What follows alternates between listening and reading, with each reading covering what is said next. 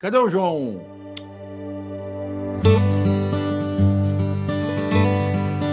A Rádio Idefran apresenta o Evangelho no Ar.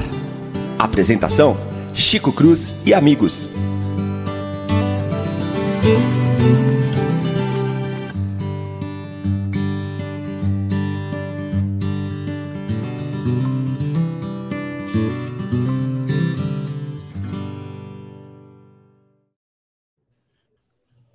Bom dia, meus prezados e queridos amigos, uma vez mais reunidos nesta manhã maravilhosa em Franca, para dar início ao nosso programa Evangelho no Ar. Como vocês estão vendo, com uma montagem nova. Tá todo mundo aí no ar já, né? Lívia, Leon, Paula. Então, o nosso bom dia. Bom dia, Lívia. Bom dia, Chico, Paula, Leão, amigos que estejam nos ouvindo. Que esse seja um sábado muito feliz para todos nós. É o nosso desejo que a gente repete sempre. Um ótimo muito sábado. Muito obrigado. Se Deus quiser. Bom dia, Leão. Bom dia, Chico, aos ouvintes do Evangelho no Ar. Um bom programa para todos nós, que a gente possa aproveitar bastante esse sábado. Obrigado, Leão. Bom dia, Paula. Bom dia, amigos. Uma alegria estar aqui, que seja uma manhã abençoada. E eu já quero falar no comecinho do programa que tivemos aniversariante esta semana. Não é, Chico? Dedo duro! Ah, você gosta de anunciar no Vai ar, né? Você gosta também, de anunciar? Né? Que, no, no, ar. A gente anuncia aniversário de gente bonita. Obrigado. Gente bonita. Você seja né? abençoado. Gente bonita, a gente aniversaria e tal. Foi a Lívia. Mas cara feio que nem eu, velho, não precisa. Né? Isso aí não precisa. Chico, mas... mas... agradeço os cumprimentos gentis. Leão me cumprimentou, vocês me comentaram. Muito obrigado, viu? A gente sempre deseja Deus abençoe melhor, a todos nós. Né? Que as coisas boas é da verdade. vida possam alcançar sempre, é o que a gente deseja.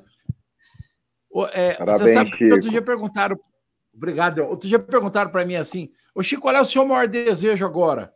Eu falo: olha, continuar trabalhando até que Jesus me leve, porque uma hora a gente vai deixar o corpo, né? Isso é a tendência natural de todos nós. Ninguém fica para semente, a gente já sabe disso. O mais importante, como diz aquela historinha do japonês, que eu gosto muito, vivo repetindo, né? E vai ela aí. Viva de tal maneira, porque quando você nasceu, você chorava e dez à sua volta sorriam. Então, viva de tal maneira que quando você morrer, você desencarnar, você esteja sorrindo e dez à sua volta estejam chorando. Eu espero que isso se cumpra comigo. Bom dia a todos os amigos, bom dia a quem está nos prestigiando. E olha que nós já temos gente aí dos Estados Unidos, nós temos gente lá do Nordeste, nós temos gente da Franca também, e nós temos gente aí do. Ah, o Jean, presidente da USE aqui, Arthur Valadares hoje. Muito bem, é verdade. Um abraço a todos, muito obrigado. Texto de hoje, fora da caridade não há salvação, é o capítulo 15 do Evangelho, o item de número 4 e 5, o maior mandamento.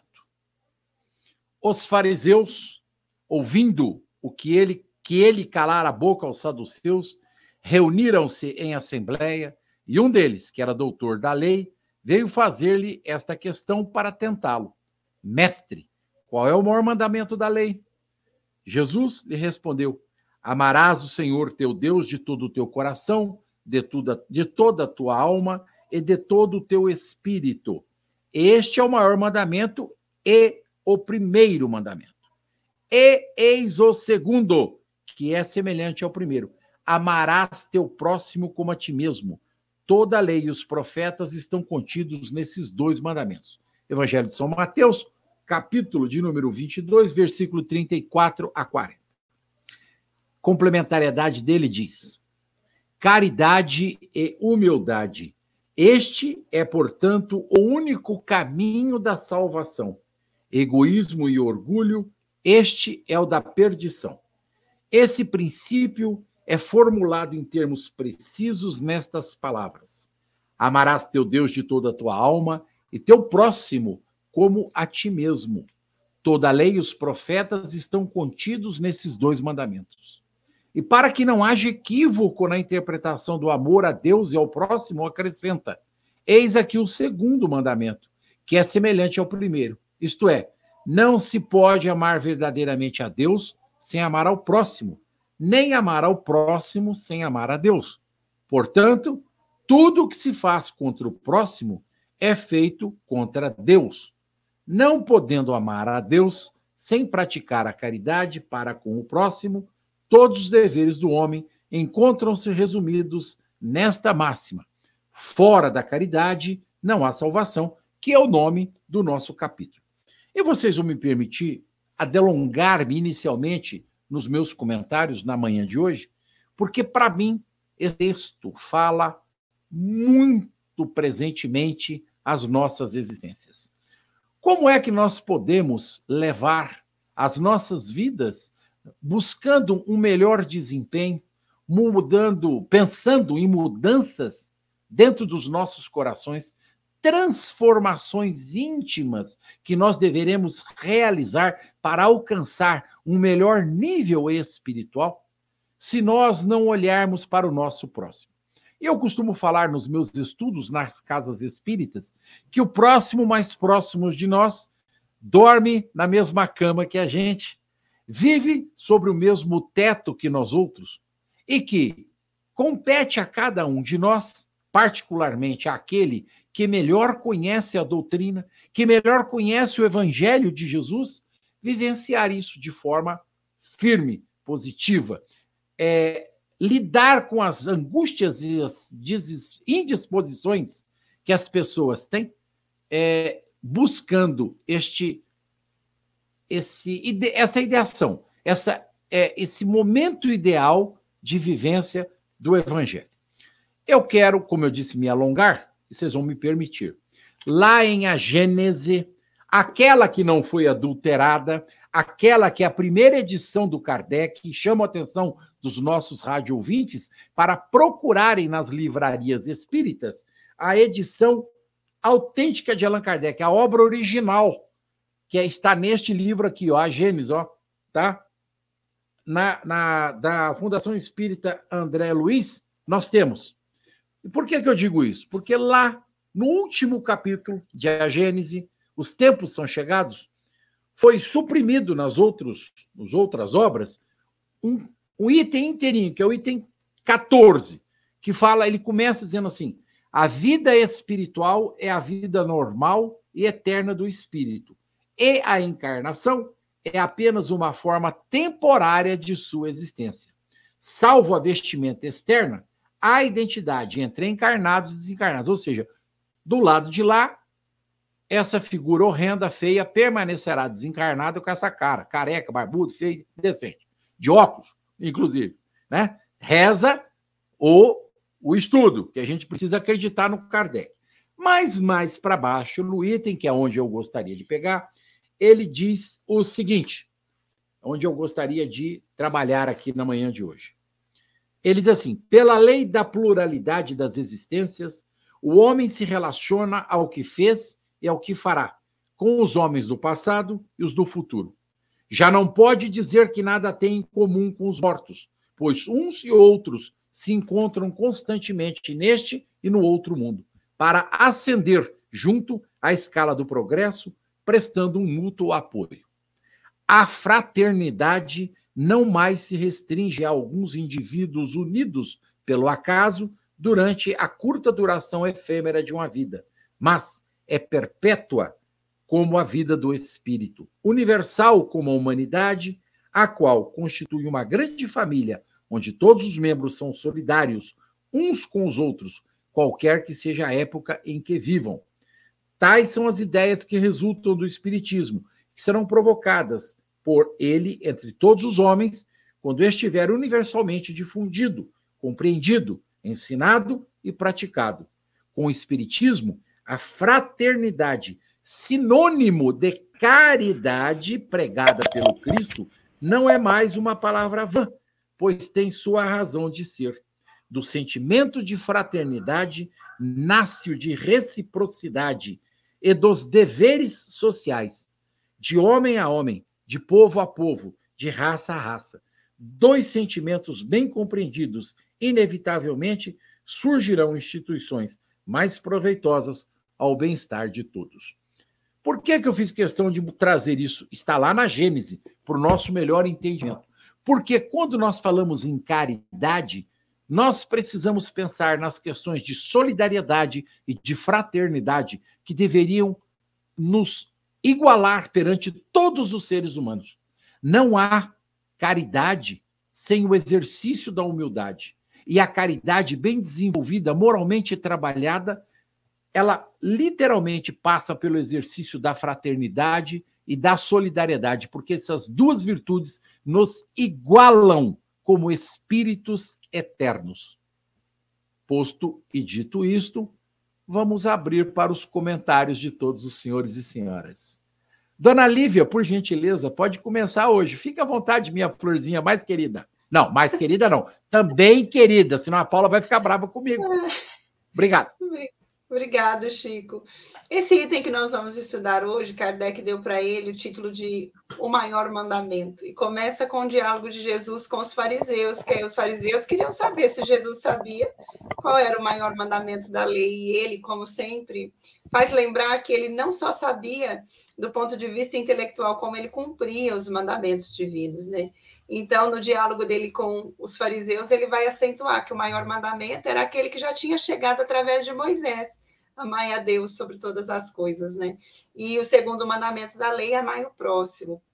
Com essa perspectiva, nós vemos que Jesus, ele sempre, na palavra e na ação, nos mostrou que o caminho para o bem viver, para o equilíbrio, para a paz, é o caminho do amor. Né? Então, quando o Evangelho segundo o Espiritismo vem nos falar da caridade, vem nos falar da caridade nessa perspectiva. Primeiro, como sentimento de amor que nasce dentro de nós, é alimentado dentro de nós e nos leva a buscar uma vida de integração com o nosso próximo, de participação, de solidariedade e fraternidade, como você colocou, Chico, agora. Então, numa perspectiva, o Evangelho nos leva a entender os conceitos de Jesus, as lições de Jesus, como Primeiro, aquela busca de desenvolver em nós este amor que dorme dentro de nós e a partir do qual as nossas ações se tornarão ações caritativas, compassivas, altruístas, fraternas ou solidárias. Então, num segundo momento do capítulo, da, do item, nós entendemos já Jesus nos mostrando a caridade como ação, o amor em ação o amor concreto, essa vivência diária em que um indivíduo disponibiliza para o outro ou para os núcleos em que ele está inserido o seu melhor potencial, as suas melhores bagagens de conhecimento, em que ele participa da vida, auxiliando a vida a ser melhor. Mas nós sabemos que nós vivemos numa vida de relacionamento e ninguém vive sozinho, então é uma troca em que nós devemos oferecer ao outro o nosso melhor e o outro também, por sua vez, será convidado pela vida a desenvolver seus recursos, a fim de colocar a serviço da vida a sua contribuição também. Então, quando Jesus dialoga com o fariseu nesse sentido, ele mostrava que nele o aprendizado era completo, era autêntico.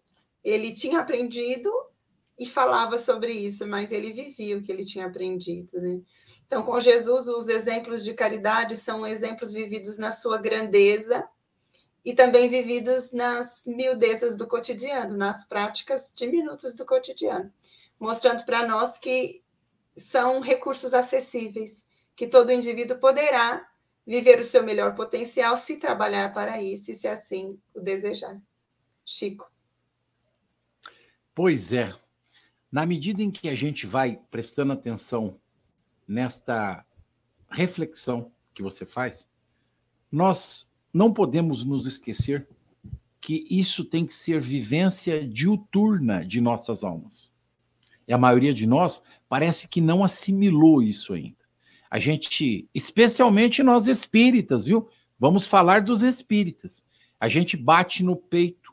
Mas quando a doutrina foi trazida para o Brasil no início do século XX, é, as nossas casas espíritas estavam muito mais na periferia das cidades prestando auxílio moral, fraterno, é, assistencial àquelas tantas famílias miseráveis né, que existiam naquela época, porque a escravidão havia há pouco sido proclamada no Brasil e nós havíamos é, dispersado e dispensado muitas famílias é, que eram escravos nas beiradas das cidades brasileiras. Hoje nós temos o mesmo padrão estampado ao nosso olhar, mas as casas espíritas estão se é, intelectualizando, né? muito. E nós temos muito pouca gente trabalhando as questões morais e assistenciais na periferia das nossas cidades. Vocês poderiam dizer assim, ah, mas em Franca tem muito. Será? Será que é isso que nós estamos fazendo? Será que nós estamos realmente lidando com isso? Será que nós estamos percebendo, prestando atenção nesse tipo de trabalho? Existe um trabalho escrito é, de universidade a respeito disso. É, um companheiro nosso, companheira nossa espírita, escreveu. E nós precisamos nos é, atentar para essa necessidade que ainda hoje ronda a todos nós. Paulo. É bem lembrado, Chico, você ter trazido essa necessidade do, da vivência do amor, né? Mas é, nós espíritas, a gente é representante também do nosso tempo, né? Um tempo de imperfeições, Sim. de pessoas imperfeitas, e somos espíritos e espíritas imperfeitos, tentando, através da, é, da questão da leitura, da intelectualidade, é, despertar esse amor que a Lívia nos lembrou, esse amor que dorme dentro de nós. Né? Então, é, o trabalho para, o, para que um pássaro voe, ele precisa de duas asas, né? É o amor e a sabedoria, né? Que é a intelectualidade e o sentimento. E o espírita, me parece que ele trabalha bastante a questão da intelectualidade. Teve um censo que foi feito, acho que foi, é, foi dois censos passados, que trazia que a religião que mais se dedicava a comprar livros, não sei se ler, que mais comprava livros eram os espíritas. Mas vamos voltar aqui no texto, né? No começo do texto, eu, eu, uma coisa que eu achei interessante, cada um é, se sente atraído por uma parte do texto, né? É que Jesus vai falar, né? Amareis Deus, o Senhor vosso Deus, de todo o vosso coração, de toda a vossa alma e de todo o vosso espírito. Nos lembrando que para amar a Deus, a gente não precisa de fazer sacrifícios físicos, se, é, se imolar, a gente não precisa, Deus não precisa de dinheiro. O nosso amor a Deus é através do nosso coração, é através do sentimento os nossos irmãos precisam da nossa ajuda material, que é o que o Chico está falando. Então, às vezes, a gente se confunde achando que vai oferecer para Deus, mas a gente precisa de fazer essa caridade através da materialidade e da espiritualidade, né? São dois lados que a gente tem que pensar. Mas Deus não precisa de dinheiro, de oferta, Deus não precisa de sacrifício. Ainda bem que aquele negócio de silício, de ficar se martirizando, caiu no, na, no esquecimento, porque realmente era uma coisa muito inútil. E quando a gente vem pensar na necessidade da caridade todos os dias, como uma maneira de se relacionar com as pessoas, aí o Chico falou uma coisa na leitura dele interessante, sobre a questão da solidariedade, da fraternidade.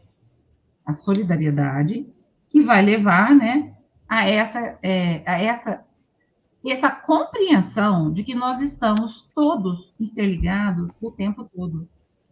E a humildade, ela é, ela vem da palavra humus, que é o que você joga na terra e faz a terra florescer. E a humildade é que vai fazer a gente florescer como seres humanos, porque às vezes a gente tem uns pensamentos que parecem tão desumanos, né, gente? Às vezes a gente vê coisas e faz coisas, nós também fazemos coisas, que nos distanciam muito da questão da caridade. E aí eu quero colocar uma questão aqui que me chamou a atenção, para a gente pensar como a gente é orgulhoso com relação à natureza, com relação aos animais. Porque a gente se esquece que amar a Deus também é respeitar o nosso planeta. Porque não é só amar as pessoas, mas é amar tudo que está ao nosso redor. É respeitar todas as plantas, respeitar os animais, incluir a gente num grande, um grande ecossistema, onde quando a gente pratica uma maldade, um desrespeito, uma injustiça, fatalmente aquilo vai retornar para nós. Porque esse mandamento, ele rege a tudo, né? Amar a Deus em tudo que ele criou, em toda a sua criação. Todas as pessoas, todas as plantas, os animais, a nossa terra, os nossos rios Isso tudo volta para nós. Amar ao nosso próximo, praticando a mesma coisa, o respeito, a compaixão, nos colocando como iguais a eles.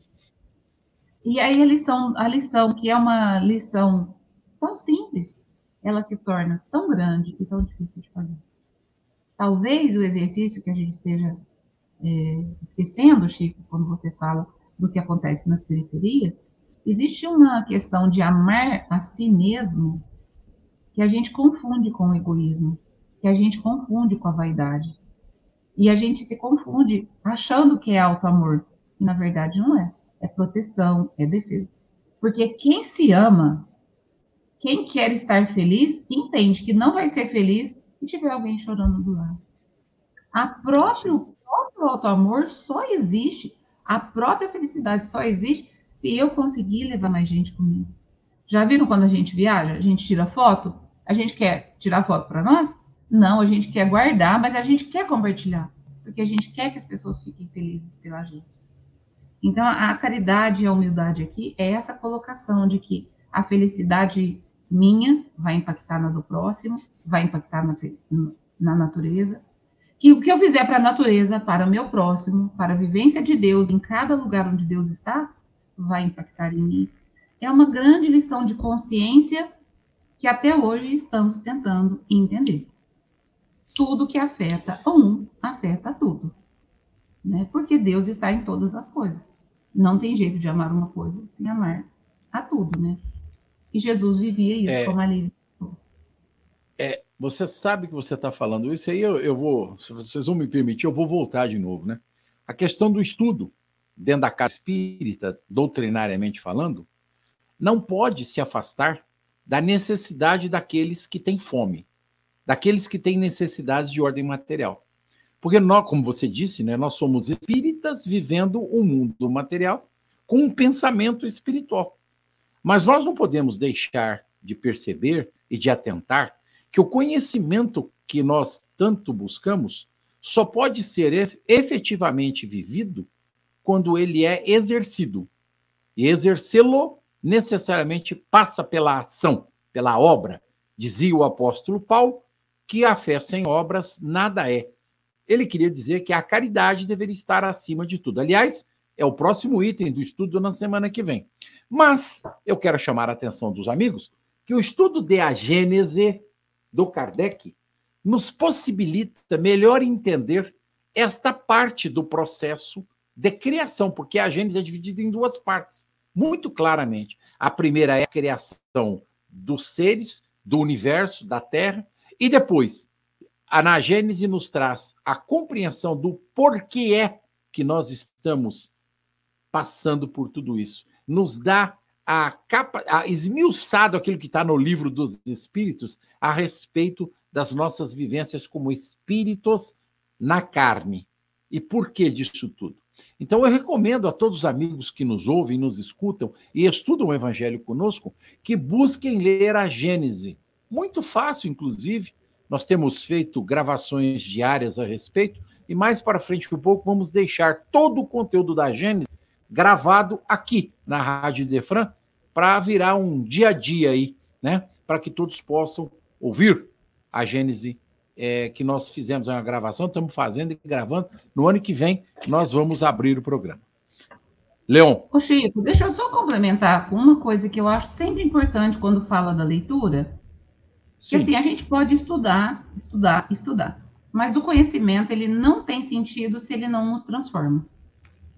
Sim. Não adianta. A gente pode ser a pessoa mais sábia do mundo. Se aquilo não nos transformar de alguma maneira, é um conhecimento vazio. Então, o espírita também tem que lembrar disso. A gente lê a Gênese, mas o que, que é, o que, que conhecer sobre o princípio de tudo muda em mim? O que, que conhecer sobre a moral do Cristo aqui no Evangelho muda em mim? O que conhecer o livro do o livro dos Espíritos muda? Então, eu, é, é uma coisa que a gente tem que refletir. Tem que conhecer, mas tem que transformar. Senão ficou vazio. É isso aí. Leon. Leon. Eu penso, Paula, é, eu lembro muito de uma. Eu já vou citar mais uma vez, já citei essa peça algumas vezes aqui, o texto do, do Arte Vida, da peça em Otote. Determinado momento, o Totti, naquela simplicidade dele, ele fala que o conhecimento, ou a sabedoria, ou a inteligência sem o amor é igual farofa, é, farofa sem farinha. O que ele quer dizer? Não adianta ser, você não consegue, é muito bom o exemplo que ele cita. Não adianta a gente ter um, um grande conhecimento se a gente não tem amor para poder temperar e fazer aquilo realmente a conhecer. E o exemplo cresce porque o Roberto, que é o intérprete do personagem, ele fala assim: nessa, tive a oportunidade de, de ouvi-lo falar no Padre Vitor uma vez, ele falou assim: nessa metáfora que a gente usa da farofa sem farinha, a farofa tem todos os ingredientes, tudo, né? Você pode colocar tudo ali no meio, mas se você não pôr farinha, não vira farofa, não adianta. Então você pode ter todos os conhecimentos, técnico, científico, tecnológico, mas sem o amor, aquilo não acontece, não deixa, não tem a essência, né? E ele mostra que o amor realmente é a essência do conhecimento é aquilo que faz o conhecimento sabor... realmente a gente conseguir degustar o conhecimento, realmente a gente conseguir saborear e fazer o que a Paula acabou de, fazer, eh, de falar, transformar. Que esse conhecimento, com o amor, ele transforma. É nele que a gente aprende a entender. O Chico está sendo muito feliz em associar o capítulo do amor ao próximo, o capítulo da fora da caridade na salvação, com a Gênese. Porque a gente começa a entender todo o nosso entorno. Não adianta a gente o, o, meu amor ao próximo é dar para minha família, para aqueles que eu amo, as melhores condições. Vamos supor que eu, tenho, eu vou dar um exemplo prático. Eu tenho uma propriedade aqui, vou dar um, um, um espaço urbano, qualquer que seja, urbano, agrícola. Eu tenho qualquer um desses espaços, e aí eu falo assim: não, vou dar a melhor estrutura para minha família. Eu vou colocar um, uma condição maravilhosa, uma casa ampla, arejada, mas para isso eu vou destruir o vizinho da esquerda, eu vou destruir uma árvore centenária, porque eu quero dar o melhor para minha família. Ué, peraí, será que eu não estou olhando para o próximo? Será que eu não estou olhando para as próximas gerações? O conceito do, do, Banco Mundial sobre sustentabilidade é um conceito que tem na essência dele o amor ao próximo. Quando a gente estuda esse assunto, e é um assunto que nós temos estudados aí frequentemente pra, pela, pela, pela demanda profissional e pela demanda particular, pela demanda pessoal também, quando a gente quer estudar na doutrina e quando a gente quer hoje estudar as empresas, o desenvolvimento, o conceito de sustentabilidade diz que algo ser sustentável, ele tem que ser gerado agora e tem que ter condição de gerar energia, condição de gerar é, bons fatores, bons, bons resultados ao longo das gerações, para essa geração e para as próximas gerações. Qual é a ideia que o Banco Mundial passa? Eu faço uma coisa agora e ele vai ter reflexo por muitas e muitas gerações. Se a gente fizer algo que reflita só para a minha geração, para a geração dos meus filhos, meus netos pode ser que não tenham, consigam desfrutar disso. E isso é amor ao próximo. Quando eu faço algo pensando assim, poxa, aonde eu vou chegar com esse processo? Aonde eu quero chegar com essa, com essa, com esse projeto de vida? Se meu projeto está associado a, a, a uma questão particular só da minha família, só do meu grupo de cunho religioso ou do meu grupo de, de, de amigos, poxa, não, isso aqui vai mudar ou vai deixar um legado para mais alguém. É, eu vou, já que o Chico citou os orientais, a gente fez uma, uma citação aos orientais no comecinho, eu acho que tem um ditado dos orientais que eu acho fantástico. Ele diz que quem planta tâmaras não colhe tâmaras. Porque quem planta tâmara não vai comer. Ele vai plantar para que outra geração como vai levar décadas, décadas, né? O termo é décadas, são quase 100 anos para você colher as tâmaras. Quantos de nós estamos plantando tâmaras? Ah, o Chico sabe melhor que eu, né? Quantos séculos vão quanto tempo vai levar para comer essas tâmaras? Quantos de nós estamos plantando tâmaras? Ou não, a gente só planta alface, porque alface você planta daqui a uma semana está comendo. Acho que não. A gente tem que pensar justamente nessa questão sustentável. Estou fazendo agora, para onde está indo esse trabalho? Qual que é o intuito? Onde isso quer chegar? Tá? E só para daqui a pouco a gente vai voltar a falar novamente nessa naquilo da provocação que o Chico fez. Quantas casas nós temos espíritas chegando às periferias? Quantas casas estão atuando nas periferias? E assim, uh, o que é mais, eu diria, assombroso, por mais que a gente tenha casas espíritas, por mais que a gente tenha, como o Chico mencionou, Franca, são mais de 120, eu acho que ainda é insuficiente porque é impressionante quantas vezes você convida uma pessoa para visitar uma casa espírita no, no, no, na periferia, vou dar o exemplo né, da, da, periferia de Franca, e tem gente que fala assim: você sabia que eu nunca vim para o lado de cá dessa cidade, que eu nunca pisei para esse lado da cidade? Como se a gente estivesse falando uma coisa, como se a gente estivesse numa outra realidade, num mundo paralelo. Eu falei, não, não é um mundo paralelo, é dois quilômetros. É da, da, da rotatória da churrascaria onde você vai fazer o seu aniversário, um quilômetro para dentro tem uma realidade ali entendeu? E tem gente que fala, e, e assim, é, chega a ser libertador para a pessoa falar, cara, eu nunca tinha vindo aqui. Eu, Poxa, mas você mora um quilômetro, um quilômetro e meio daqui, né? Isso em Franca, né? Quantas cidades isso acontece morro a morro? Daqui do, da, do cima do morro para debaixo do morro, as realidades estão se confrontando.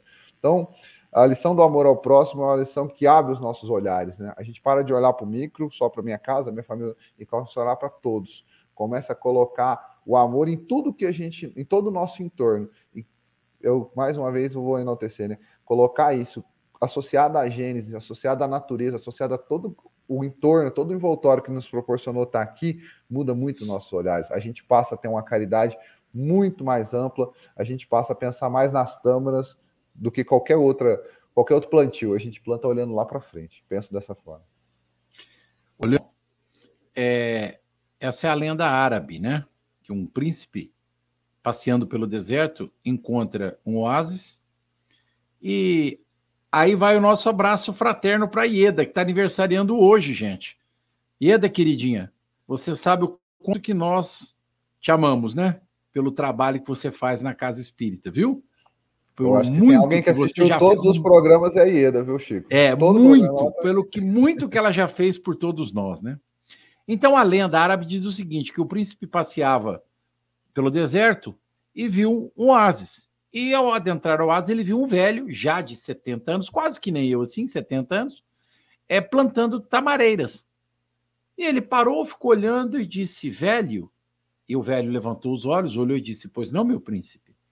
Plantas tâmaras? Sim, meu príncipe, planto tamareiras. Mas tu sabes que delas não comerás, porque o fruto dela só dará, só acontecerá daqui 70 anos. Aí ele disse: Ah, meu príncipe, você já imaginou se o meu avô pensasse dessa maneira? Então, a nossa. Até arrepio né, com essa história, porque a realidade é uma só. E vocês vão me permitir, né? Eu sempre gosto de dar exemplos. É, nas, as casas espíritas deveriam aprender a plantar para 70 anos. A, Fundação Espírita Allan Kardec comemora agora, dia 19 de novembro, 100 anos de existência, de profícuo trabalho em prol daqueles nossos irmãos adoentados da mente.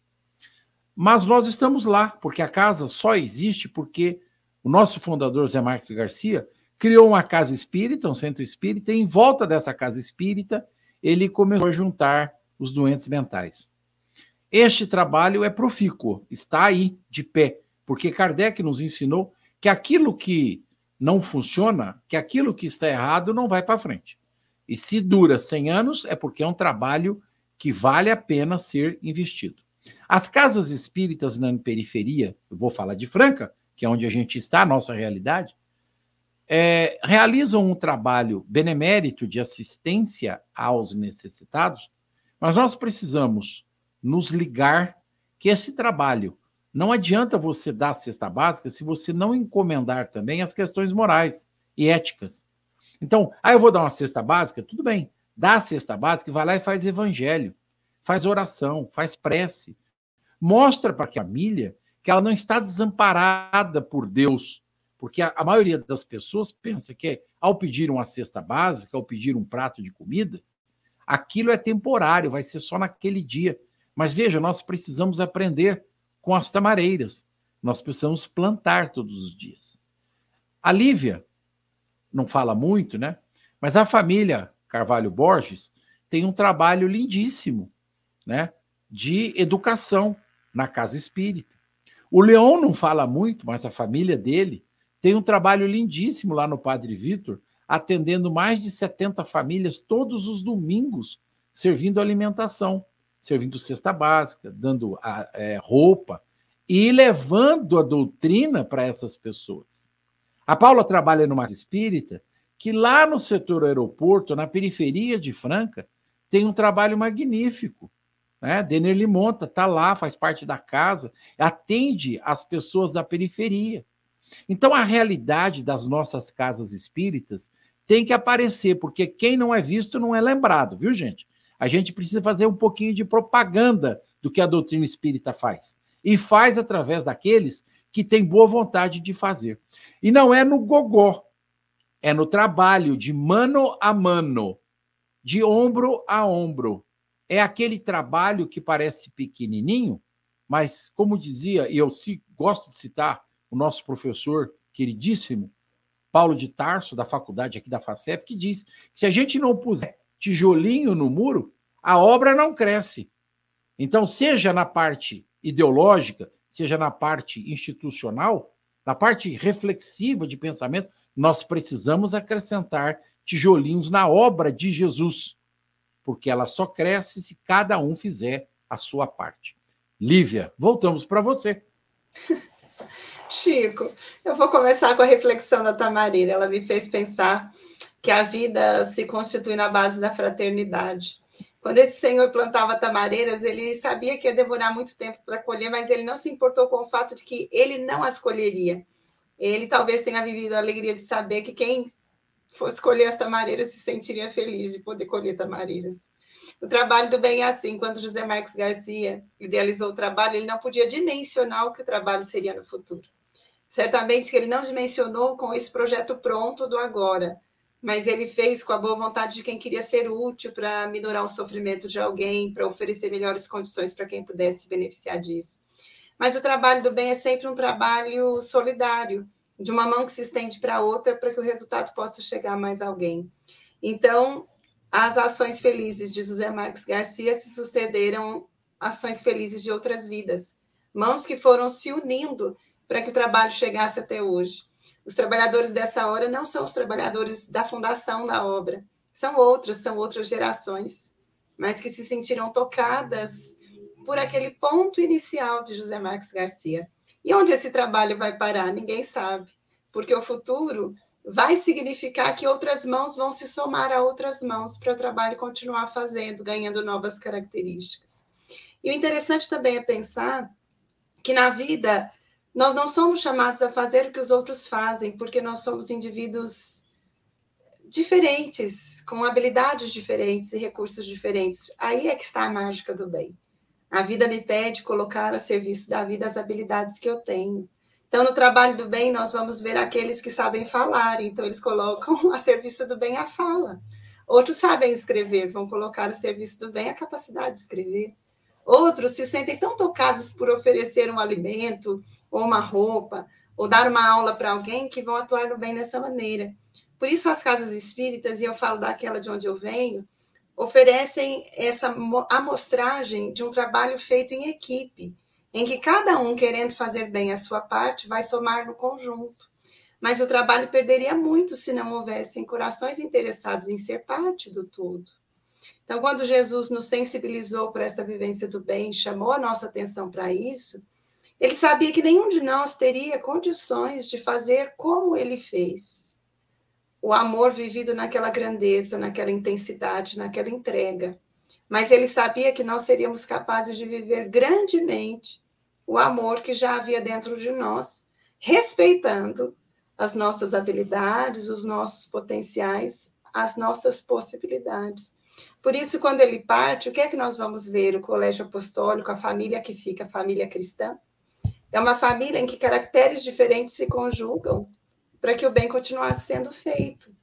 Então, nós vamos ver Tiago falando mais diretamente ao judaísmo. Ele vai viver a prática cristã, mas num diálogo mais direto com aqueles que vinham do judaísmo, que tinham ainda dificuldade de entender a mensagem. Mas ele faz o bem como ele podia.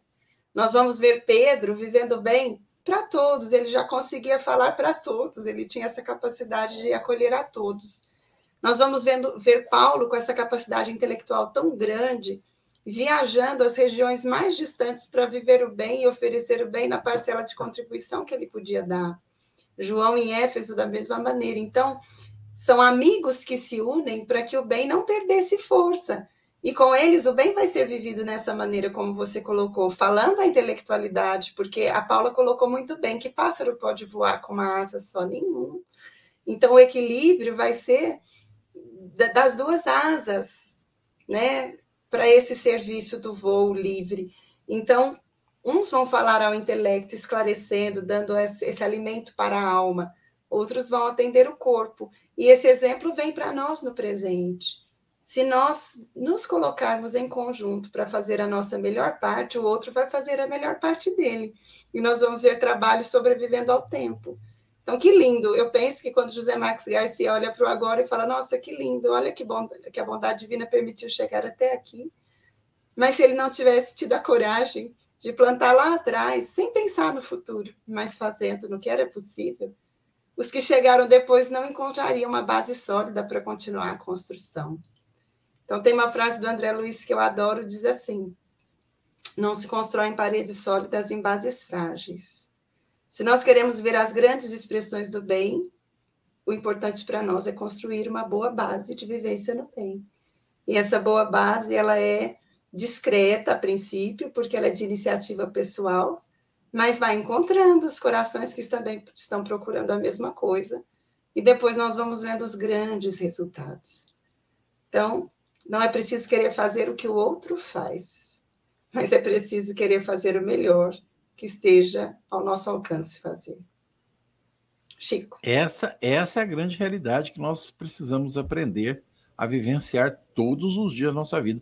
Não importa o que o outro faz, o que importa é o que façamos nós, né? Paulo. É, enquanto vocês estavam aqui falando, eu estava pensando, foi, eu achei muito feliz também a ideia do Leão trazer sobre a sustentabilidade, porque a sustentabilidade ela é um trabalho no tempo, mas é também o trabalho de equipe que a Lívia falou. É esse trabalho da gente saber que a gente pertence a um todo, um todo no meio das pessoas, no meio da natureza, mas um todo no tempo também, né? Que vai ter reflexo depois. E essa alegria do trabalho no bem, eu fiquei pensando tanto que ela é inspiradora na história que o Chico trouxe. O tanto que tem personagens que nos inspiram por quem eles são. E o tanto que as histórias são poderosas, né, gente? Por que, que Jesus usou as parábolas? Porque as histórias, elas, você vê uma história dessa, como a Lívia falou. É, ninguém sabia que, que o Allan Kardec queria se tornar tudo ele, que ele se tornou. Mas hoje, quando a história é contada, é uma grande inspiração para o nosso coração, para que a gente possa ser tocado nessa força interna que nós temos. E, e para é, tentar fazer essa conexão, que é a conexão do maior mandamento, que é a conexão com Deus, a conexão com o próximo e a conexão consigo mesmo. E como que a gente vai fazer isso? Voltando lá no comecinho, sem a humildade de saber que a gente é uma peça no todo. Que o meu trabalho não é. Não, o meu trabalho, eu estou oferecendo, ofertando aquilo que eu posso, como a Lívia falou. O, lá, no, lá, por exemplo, no nosso trabalho no aeroporto, é, do Templo Espírita, Vicente de Paulo, a gente faz muito trabalho de, de profissionalização das pessoas. Trabalhamos vários tipos de professores que vão lá para as pessoas aprenderem, para que elas possam é, buscar uma, o próprio sustento, a, a, sua maneira de manter a sua dignidade. O Denner vem ali ao nosso lado, completando com trabalhos com sopa. Então, a gente é só uma peça. Mas eu estava me lembrando, e quando eu estava lembrando das histórias, já lembrei de uma história. Lembrei de uma história de um menino que queria encontrar Deus. Aí ele fala para a mãe: Mãe, eu estou procurando Deus faz tempo, eu quero encontrar Deus. Faz um lanchinho que eu vou procurar Deus. Aí a mãe faz um lanchinho, coloca um refrigerante, um pãozinho para ele na lancheira e fala: Não vai longe. Fica aqui por perto para não ter que pegar ônibus se acontecer alguma coisa de procurar. O menino anda um pouquinho, encontra uma praça, senta, senta e começa a comer. Chega uma pessoa idosa, uma pessoa com roupas simples, não muito limpas, mas a criança não percebe nada daquilo. E aquele idoso senta do lado dele e começa ali, né, olhar os pássaros e eles começam a conversar. Uma conversa muito assim, natural, uma conversa muito espontânea. E o menino fala que a mãe é muito ocupada, que o pai é muito ocupado, e o idoso conta a história dele, das dificuldades dele. Aí o menino fala: quer um pedacinho da minha bisdaguinha? Bisdaguinha, você vem embora? Toma um pedacinho da bisdaguinha. Aí conversa mais um pouquinho, quer um pouquinho do meu Guaraná? Dá um pouquinho de Guaraná para ele e tal. E aí eles, eles têm um encontro, como a Lívia falou, que ninguém ia dar um para o outro o que eles tinham ali naquele momento. O menino ofereceu assim a sua atenção para uma pessoa em situação de rua que ninguém jamais dá atenção, que ninguém chama pelo nome. O menino fez isso por aquele idoso, chamou pelo nome, compartilhou, repartiu o seu pão com ele. E o idoso fez o que pelaquela criança? Não achou que ela era uma criança, ah, vai brincar. Não, falou, nossa, que maravilha que esse menino está aqui me ouvindo, né? Que menino bonito, que menino mais doce, repartiu comigo. Aí eles se despediram, entardeceram, o menino tinha que voltar para casa. Chegaram nas suas casas, o menino fala para a mãe: Mãe, você acredita? Eu não sabia que Deus era tão velho. Encontrei Deus na casa. Ele me deu atenção, rimos juntos. Foi uma coisa que eu nunca tinha vivido, só Deus poderia me proporcionar. Enquanto isso, aquela pessoa em situação de rua encontra os seus outros amigos na rua e fala: Gente, encontrei Deus hoje. E eu não pensava que Deus era tão jovem. Ele era um menino, ele repartiu, ele fez exatamente o que eu sempre li. Repartiu seus pães comigo e me deu carinho e me deu atenção por um momento. Então, foi um encontro de Deus através do encontro de um com o outro. Então, é uma história que me toca muito, porque são histórias que nos inspiram. Quem sabe esse trabalho que o Chico está falando, às vezes a gente mecaniza muito, dar a cesta, dar o pão, né? ou dar o curso, como nós falamos.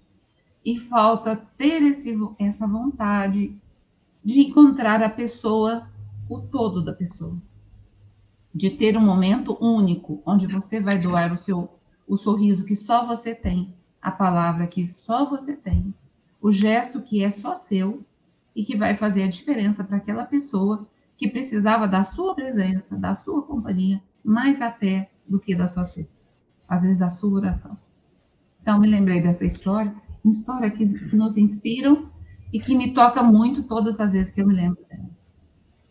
E foi isso que eu pensei. Paula, isso é encontros, encontros, é, solidariedade, fraternidade.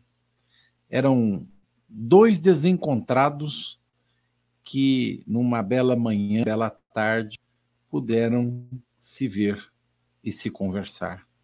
Assim como o príncipe que encontra o velho no oásis, isso também se torna um encontro solidário, fraterno.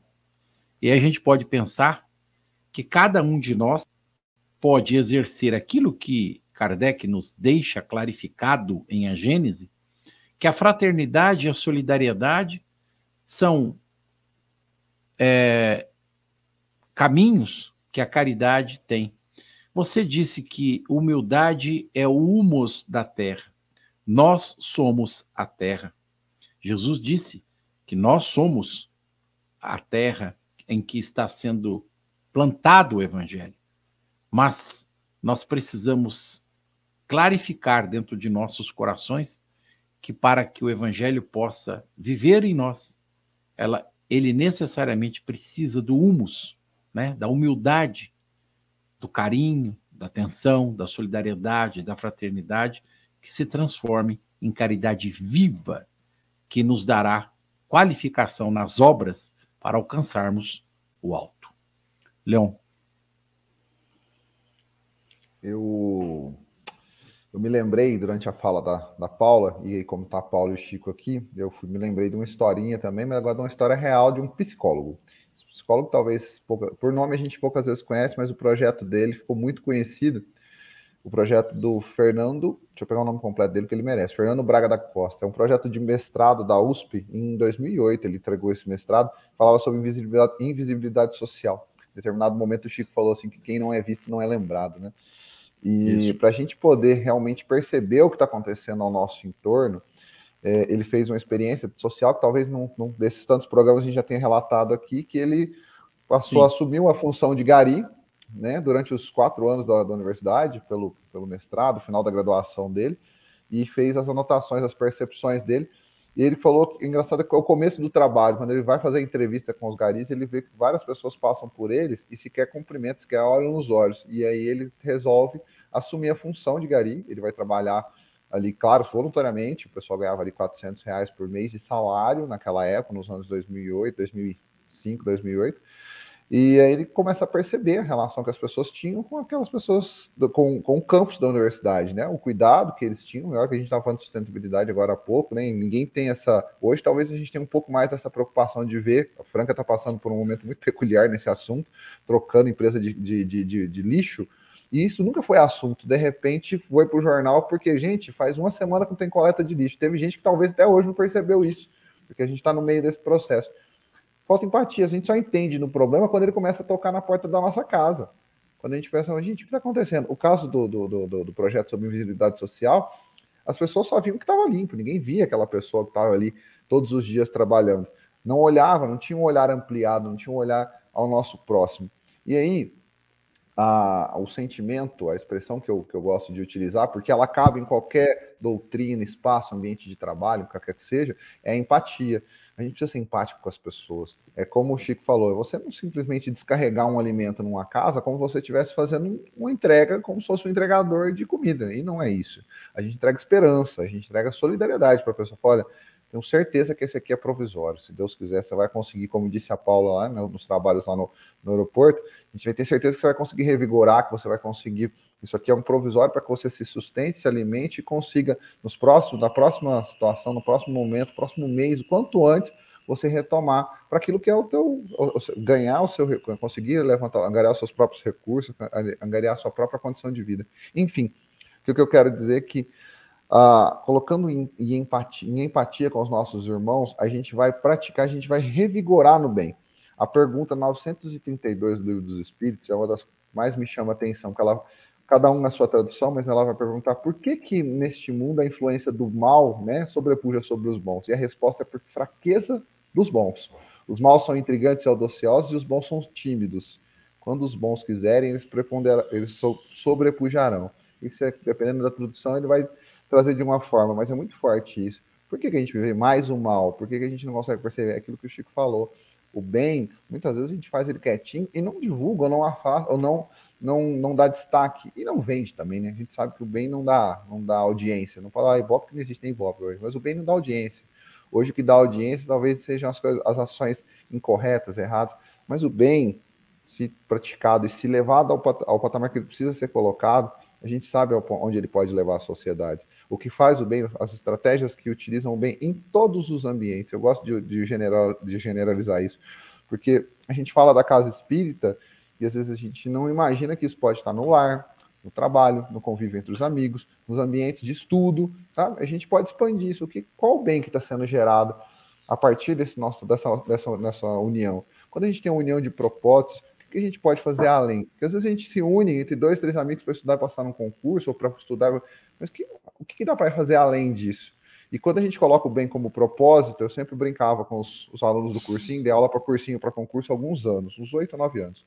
E aí eu brincava com eles na, nas últimas aulas para descontrair, a véspera de prova, na última semana de prova, eu falava assim, ó, é, a minha receita para você passar no concurso é você fazer promessas. Os meninos falavam, o que é uma promessa? Eu falava assim, ó, vai lá e promete que você passar no concurso, vocês vão dar sei lá, 10 cestas básicas. Os meninos falam, 10 cestas básicas? É, você passar no concurso vai dar. Só que eu falei só que antes, até o dia da prova, você vai dar um, igual consórcio, você vai dar um lance, você vai entregar cinco cestas básicas.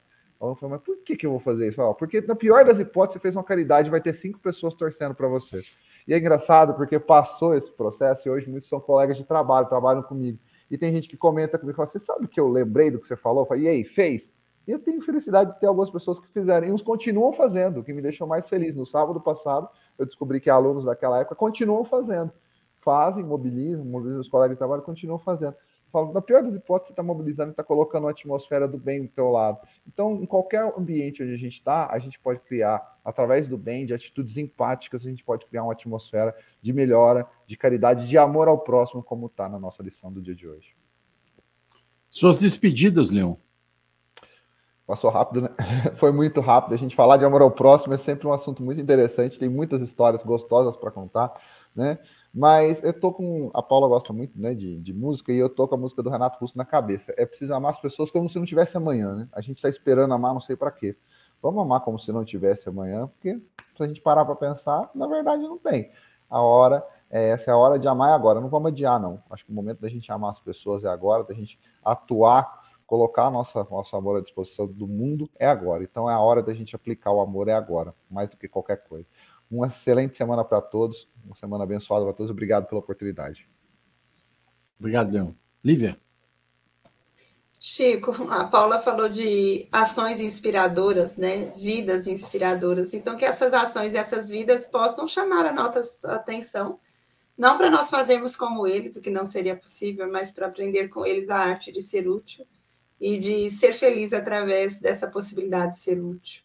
Um excelente sábado para todos, uma excelente semana e muito obrigada a todos que estiveram conosco e que participaram, como sempre, possibilitando que esse programa fosse realizado. Um grande abraço e até mais. Obrigado, Lívia. Paula, para o seu encerramento, fique à vontade. Amigos, eu trouxe uma poesia que vai falar muito de como a gente lida com a vida e no final do papel de Deus na nossa vida. Acho ela muito bonita, não consegui achar o autor, mas chama, chama-se Espero.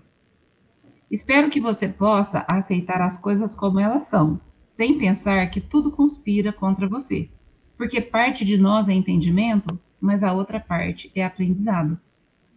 Que você possa ter forças para vencer todos os seus medos e, no final, possa alcançar todos os seus objetivos, porque uma parte de nós é cansaço, mas a outra é vontade. Que tudo o que você vê e escuta lhe traga conhecimento, e que essa escola da vida possa ser longa e feliz porque parte de nós é o que já vivemos e a outra parte é o que esperamos. Que você possa aprender a perder sem se sentir derrotado e que isso possa fazer de você cada vez mais guerreiro, porque parte de nós é o que temos, mas a outra parte são os sonhos. Que durante a sua vida você possa construir sentimentos verdadeiros, que você possa aceitar que só quem soube da sombra pode saber da luz, porque uma parte de nós é angústia mas a outra é conforto. Que você nunca deixe de acreditar, que nunca perca a sua fé, porque uma parte de Deus é amor e a outra também. Uma boa semana. Essa foi muito boa, essa realmente, essa coisa é linda, né? Uma parte é amor e a outra também, né? Que as bênçãos do Senhor nos alcance todos os dias, não só nessa semana, por toda a nossa existência. Eu quero agradecer profundamente a todos os amigos que nos cumprimentaram pela passagem do aniversário. Deixar clarificado aqui que o aniversário da IED é amanhã, mas a gente cumprimenta hoje, porque afinal de contas é uma companheira que é muito especial ao nosso coração, porque nos recebeu em Franca de braços abertos, abriu as portas da casa e tem estado ao nosso lado todos esses anos. Já se vão 17 anos e meio. Então, a IEDA, os nossos agradecimentos, o nosso cumprimento, o carinho, todo o nosso amor. Desejo a cada um de vocês é, uma excelente semana, como disse, e vamos é, esperar o próximo programa. Eu quero adiantar a todos que estaremos ausentes por duas semanas, por motivos de ordem pessoal, mas os meninos e as meninas é, estarão presentes nas duas próximas semanas. Um abraço a todos, que Jesus os abençoe. Muito obrigado pela participação de todos os amigos. Grande beijo no coração. Boa semana.